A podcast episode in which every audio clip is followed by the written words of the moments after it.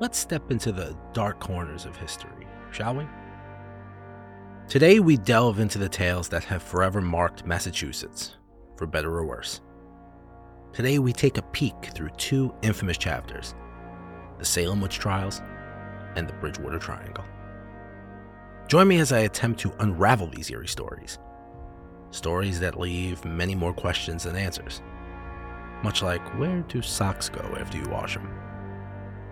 Where fact meets folklore in a land steeped in both darkness and intrigue. Are you ready to confront the shadows of Massachusetts' past? Do you believe in ghosts? Join me on a journey through America's dark and haunted past as we explore the ghost stories and folklore that have been passed down for generations. What scares you? Let's find out. I'm Christopher Feinstein, and this is Haunted American History. In the late sixteen hundreds, Salem Village in the Massachusetts Bay Colony, now Danvers, Massachusetts, was a small community suffering from internal strife and political instability. The leading families were divided, and the villagers had conflicting opinions about their new pastor, Samuel Parris. Soon after, some girls from the village, two of them being related to Parris, started behaving oddly and having seizures. They accused somebody of bewitching them. This sparked a series of trials, fueled by hysteria and factional animosity, that had led to more allegations being made. The Salem Witch Trials of sixteen ninety-two were just one part of a long history of witch hunts, which began in Europe in the thirteen hundreds and ended with an execution in Switzerland in seventeen eighty-two. The highest number of trials and executions occurred between fifteen eighty and sixteen forty, mainly in Western Germany, the Low Countries, France, Northern Italy, and Switzerland. Estimates indicate that one hundred ten thousand people were put on trial for witchcraft-related matters, with forty to sixty thousand ultimately being executed. During the hunts, people were looked into to determine whether they were witches rather than just hunting down witches. Witchcraft was thought to involve a pact with Satan, calling upon demons to do magic, and the ability to transform from humans into animals or other people. Additionally, it was thought these magicians traveled together in flight and held secret gatherings. Even though some did adhere to the devil and attempt magical powers for evil, no single person ever fulfilled all the conceptions of a witch. In the early days of witch hunting, suspicions and rumor led to accusations, often leading to convictions and executions. In a vacuum of political authority, a combination of church politics, family feuds, and hysterical children led to the Salem witch trials and executions. In the late seventeenth century, Massachusetts Bay had two Salems. There was Salem Town, a vibrant harbor city known for its commerce activities, and there was Salem Village, situated about ten miles inland from the former. The village comprised around five hundred impoverished farmers that was divided by social class, mainly between the well-established porters associated with Salem Town's wealthy merchants and their other less fortunate peers. Property disputes were common in these parts, and so too was litigation. Samuel Parris, a Boston merchant who had previously studied theology at Harvard College, which is now Harvard University, was appointed the pastor of Salem Village's Congregational Church in sixteen eighty-nine. Through the Putnam's family influence, who were a very influential family from Salem Village. Along with his wife and three children, he brought to Salem a niece and two slaves of uncertain origin, John Indian and Tituba.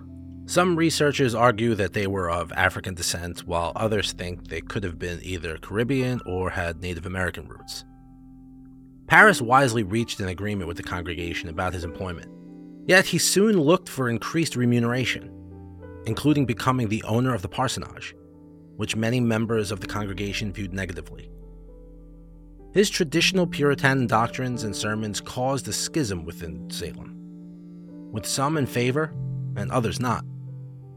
This division became more evident when Parris required those not part of his congregation to leave before communion was served.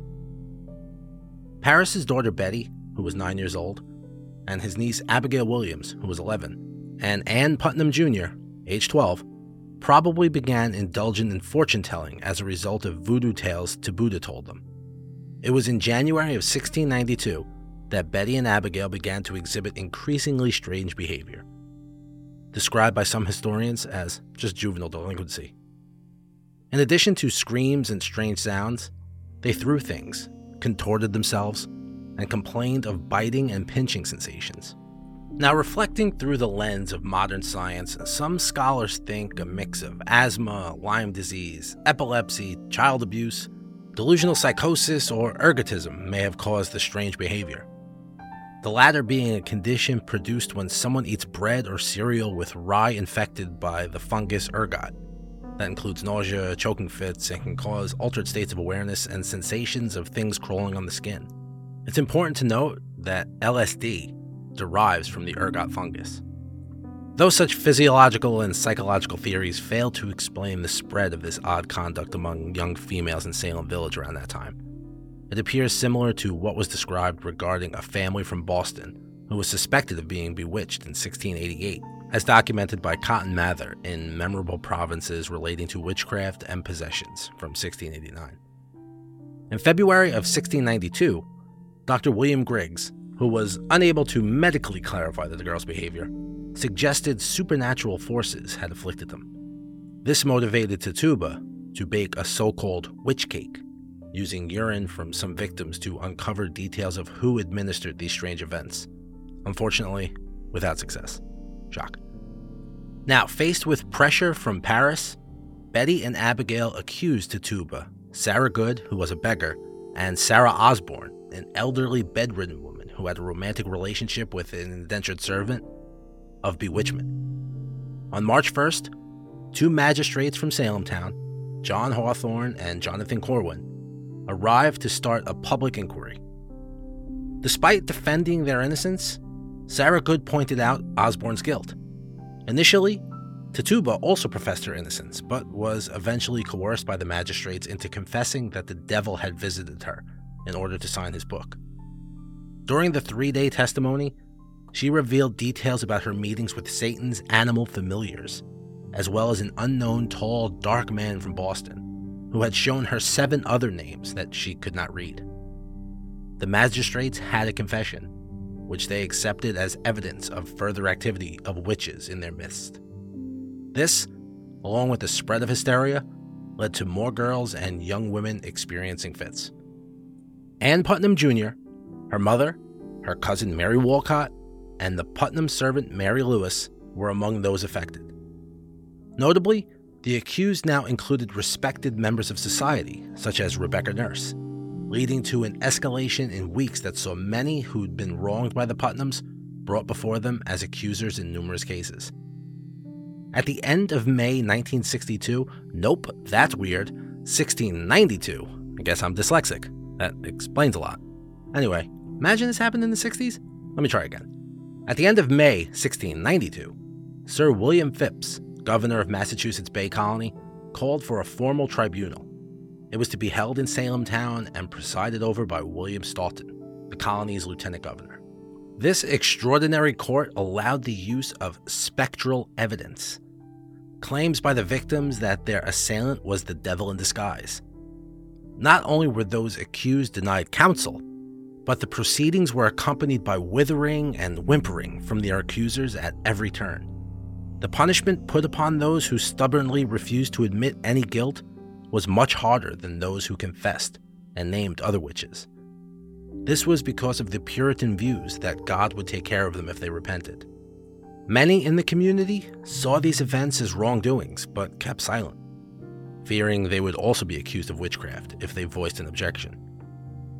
On June second, Bridget Bishop, who had been unjustly accused of witchery and formally exonerated, was found guilty, leading to her being hanged on June tenth at what would become known as Gallows Hill in Salem Village. Five more of the defendants were judicially put to death on July nineteenth, including Rebecca Nurse and Sarah Good. Burroughs was called from his residence in Maine and claimed to be the chief of these witches. Yet, he was convicted along with four others and executed on August nineteenth. As Burroughs stood on the gallows, he recited the Lord's Prayer faultlessly. This caused some doubt regarding his culpability among witnesses. Yet Mather, who was present on this particular occasion, actively negated those protests due to his conflicting involvement in the trials. The fate of Martha Corey and her elderly husband Giles provided a tragic end to their story. Martha was hanged along with the seven other people on September twenty-second, whereas Giles, who had been subjected to the peine forte de Dieu, oh boy, strong and harsh punishment is basically what that means, that saw him crushed beneath heavy stones for two days until his death. There were accusations spread through other communities, including Beverly, Malden, Gloucester, Andover, Lynn, Marblehead, Charlestown, and Boston as these trials progressed. Pretty much everywhere in Massachusetts. Just say that. That's easier. Increase Mather, Cotton Mather's father. Increase. That's not a name you hear a lot anymore. Hey, that's my buddy. That's my fellow. That's that's uh, Dave and uh, his brother Increase. Hmm. A lot of weird names back then. Anywho, Increase Mather was Cotton Mather's father and the president of Harvard. He condemned the use of spectral evidence on October third and favored direct accusations instead. See? Listen, weird name, but guy's got a head on his shoulders. The devil never assists men to do supernatural things, he said. When therefore such like things shall be testified against the accused party, not by specters, which are devils in the shape of persons either living or dead, but by real men or women who may be credited. It is proof enough that such a one has that a testament to a conversation and correspondence with the devil as that he or she, whoever they may be, ought to be exterminated from among men. This notwithstanding, I will add, it were better that than ten suspected witches should escape than that one innocent person should be condemned. That's a mouthful, Increase, but we're on the same page. Governor Phipps had to intervene again in October, as the witch hunt's accusations encompassed his own wife, and he put a stop to the court of oyer and terminer. To take its place, Phipps established a superior court of judicature that could not use spectral evidence. Despite this, trials were held in January and February, but just three people were convicted, all of whom were pardoned by the governor by May of sixteen ninety-three, when this whole ordeal came to a close. nineteen individuals had been executed, and five more, excluding Giles Corey, died while in detainment. In the years to come, many individuals and institutions expressed their remorse concerning the trials. In January sixteen ninety-seven, Massachusetts General Court declared a day of fasting in remembrance of the injustice that happened. Samuel Sewall, one of the judges, publicly recognized his mistake at this point in time. Five years later, Ann Putnam Junior, an accuser, offered her apology. The Commonwealth cleared twenty-two of the thirty-three convicted individuals in seventeen eleven and compensated the victims' families. In nineteen fifty-seven, Massachusetts officially apologized for the incident. However, it was not until two thousand one that all of those found guilty were vindicated. The abuses of the Salem witch trial contributed to changes in the American court procedure, such as the guarantee of legal representation, the right to cross-examine one's accuser, and the presumption of innocent over guilt. These events and their metaphorical power concerning the discrimination of minorities have lasted through to the twentieth and twenty-first centuries, due to playwright Arthur Miller's use in The Crucible. As we pay homage to the days of the Salem witch trials, it is wise to recall that history serves as a strong teaching tool. It makes us aware of our vulnerabilities with reason, how unfounded doubts can work against us, and why it is essential to uphold our freedoms. When something unexpected happens or a situation appears unclear, let us be guided by understanding and not be so quick to accept the belief of witchcraft. We must also apply wisdom in seeking truth and fostering empathy instead of succumbing to unsubstantiated assumptions born in naivety. Ultimately, when it all comes down to it, awareness and sympathy will grant us immunity from obscurity. That came off really preachy.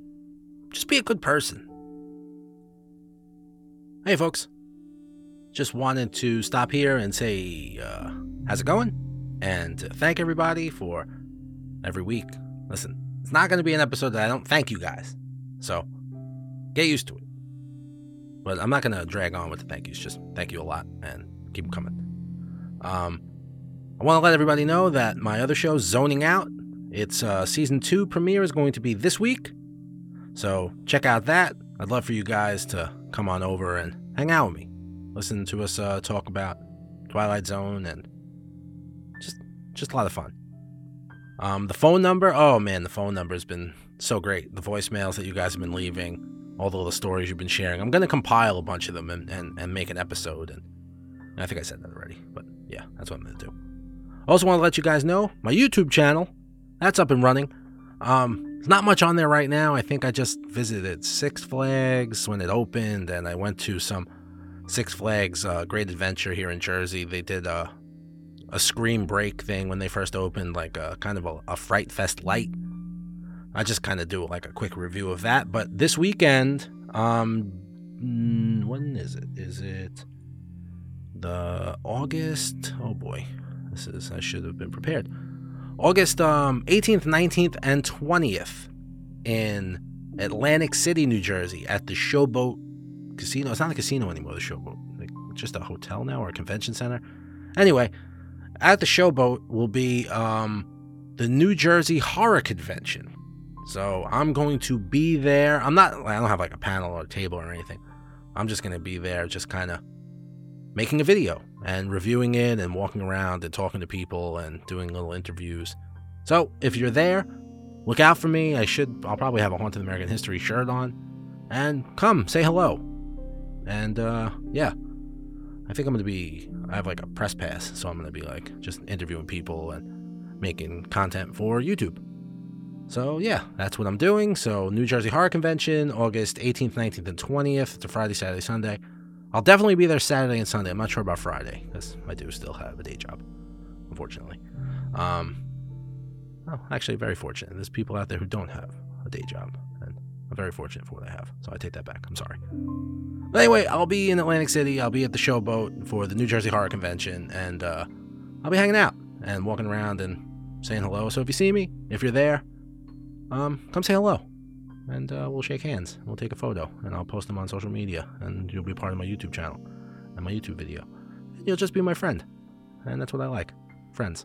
The links for all the things I mentioned will be in the show's description. All right, folks, thanks so much. Um, yeah, let's uh, continue with Massachusetts. Love you guys. Later. In nineteen eighty-three, hey, the year I was born, cryptozoologist Loren Coleman published Mysterious America, a book in which he described a two hundred square mile area in southern Massachusetts with a long history of strange, paranormal, and sometimes sinister activities. The triangle includes a number of locations known for unexplained occurrences, the most notable of which is the legendary Hockomock Swamp and the famous Freetown Fall River State Forest. Using the dots between Abington, Freetown, and Rehoboth in order to reveal the triangle's traditional borders, the triangle is divided into three parts. There are a lot of reports of strange happenings, baffling mysteries, and sinister deeds in the area. One of the world's most diverse hotspots for paranormal activity is the Bridgewater Triangle, home to ghostly hauntings, cryptid animal sightings, U F O encounters, and evidence of satanic ritual sacrifices. Yeesh. The inland Bridgewater Triangle is likely one of the world's most concentrated areas of paranormal activity, though it's not recognized as an official vile vortex, a term that I'm going to explore in detail later on in another episode of this podcast. This two hundred square mile area is located just thirty miles south of Boston, and with the Massachusetts towns of Abington, Freetown, and Rehoboth making up the points of the triangle, sitting right square in the middle is Bridgewater. The triangle contains quite a few notable areas that are worth mentioning. Like I mentioned before, the Hockomock Swamp. Spanning over five thousand acres, it lies in the western section of the Bridgewater Triangle and is renowned for its abundance of paranormal reports. This area also holds an ancient secret.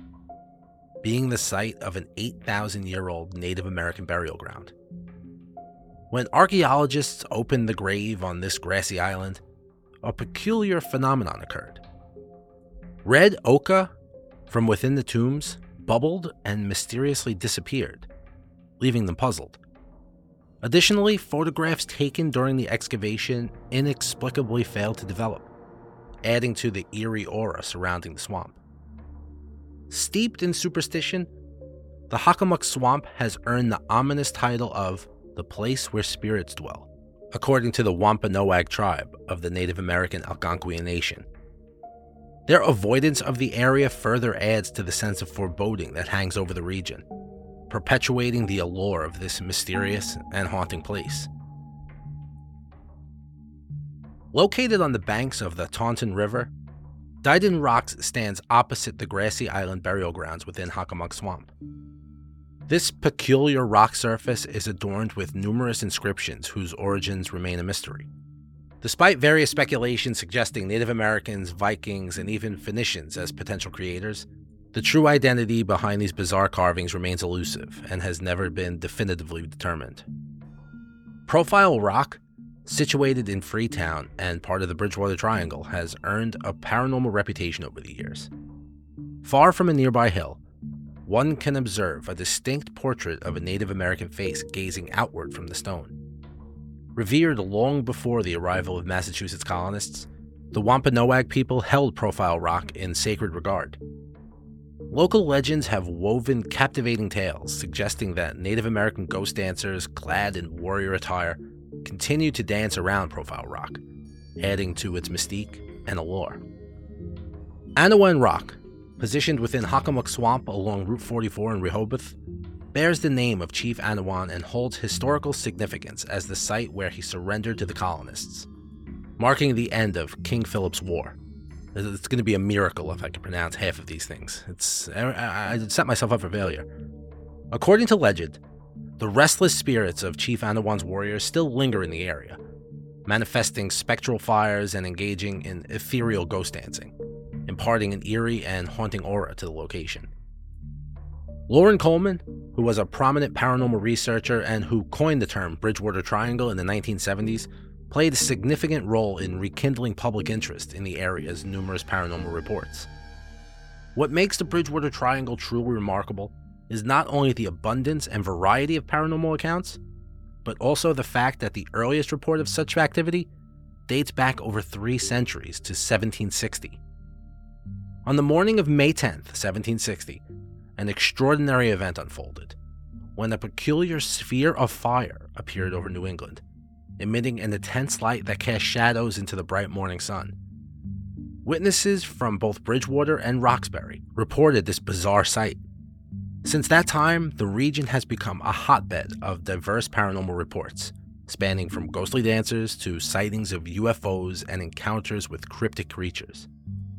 It all began in the spring of seventeen sixty when the tranquil morning sky was disrupted by an astonishing sight: a sphere of fire hovering over the New England landscape. Its brilliance was so intense that it cast a peculiar shadow over on top of the morning sun. The reports of this spread like wildfire, marking what could possibly be the earliest documented U F O sighting on the entire planet. Little did the people of Bridgewater know that this was only the beginning of a long and mysterious journey into the unknown.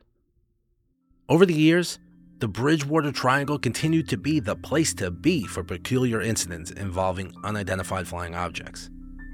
On a chilling Halloween night in nineteen oh eight, the local newspapers were abuzz with accounts of another U F O sighting, lighting up the sky with its otherworldly presence. Fast forward to nineteen sixty-eight, when five startled witnesses claimed to have encountered a mysterious ball of light floating among the trees in a secluded area in Rehoboth.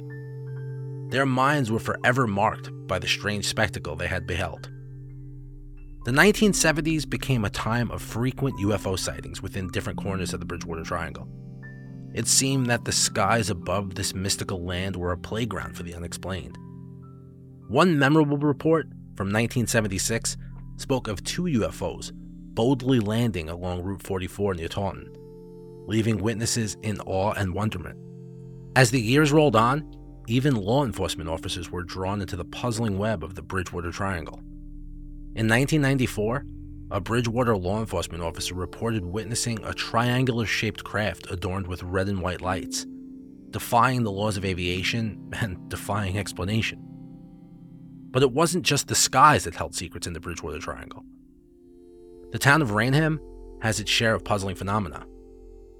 Reports flooded in about glowing balls of light gracefully floating over the ground near a local dog track, leaving residents and visitors alike bewildered and intrigued. Cryptozoological sightings are abundant and diverse within the Bridgewater Triangle.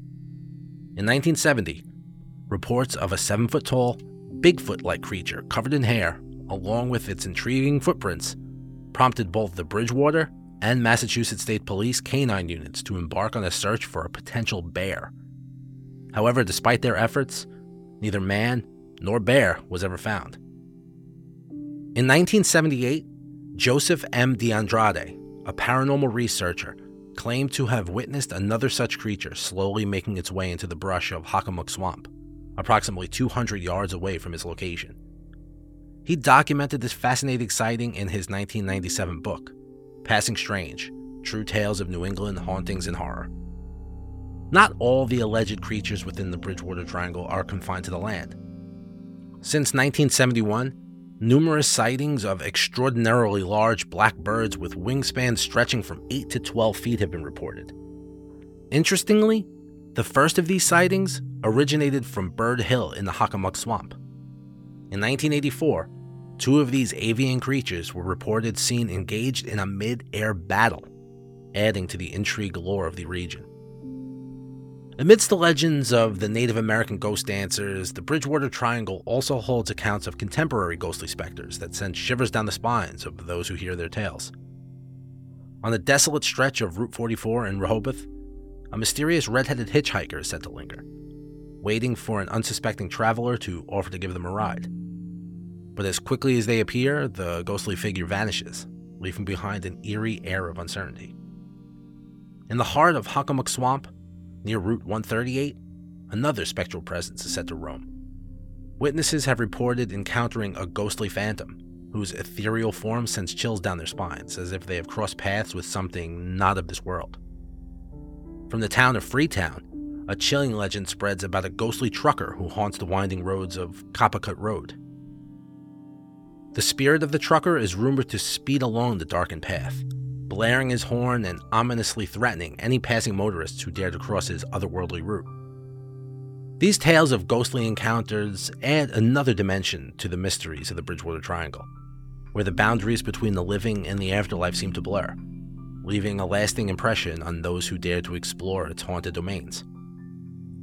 The Bridgewater Triangle, with its rich history of unexplained sightings and encounters, became a beacon for U F O enthusiasts and paranormal researchers from far and wide. The allure of this mysterious land persisted, and its mysteries remain unsolved, inviting those daring enough to delve into this realm of the extraordinary. And so the legend of the Bridgewater Triangle continued to grow, leaving its mark on the minds of all who dared to venture into its perplexing embrace. Diving into the history of the Salem Witch Trials and the Bridgewater Triangle unveils a captivating blend of two tales, eerily woven into New England's spectral tapestry. Amidst the swirling mist of uncertainty, one undeniable truth stands tall. These haunting riddles persist, much like that one missing sock after laundry day. Whether you're a skeptic or a believer, exploring those historical puzzles will either give you chills or make you appreciate modern problem solving. After all, who knew that even centuries later, ghosts and lost socks would continue to haunt us in their own inexplicable ways? Has anyone seen my socks?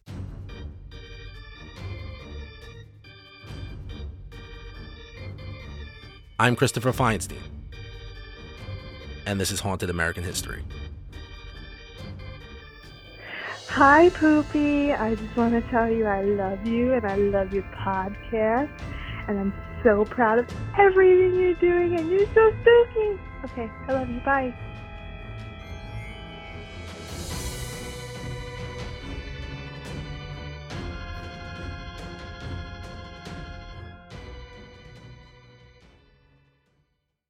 Murder in America is a true crime podcast that covers stories from all fifty states, including stories of mass shootings, serial killers, and lesser-known murders. Do you find yourself doing more research after listening to a true crime show? Well, Courtney and I used to do the same thing, and that's why we created Murder in America. Our podcast dives deep into each case. Our storytelling will make you feel like you're right there within the case with us, watching it all play out, and we do not shy away from the graphic details. If you're a fan of true crime, then listen to Murder in America on Spotify now.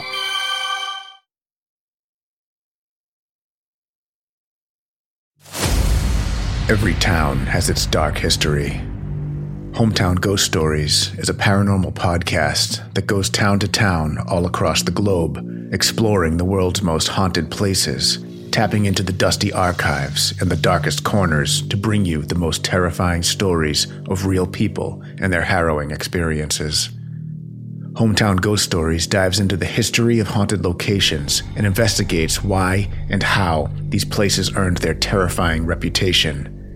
Rob, Dave, and Jesse go live every Tuesday night after an uninterrupted documentary-style breakdown on the case, followed by an open discussion with live viewers. Subscribe today to listen to Hometown Ghost Stories on your preferred podcast platform or watch the video version on YouTube and now Spotify.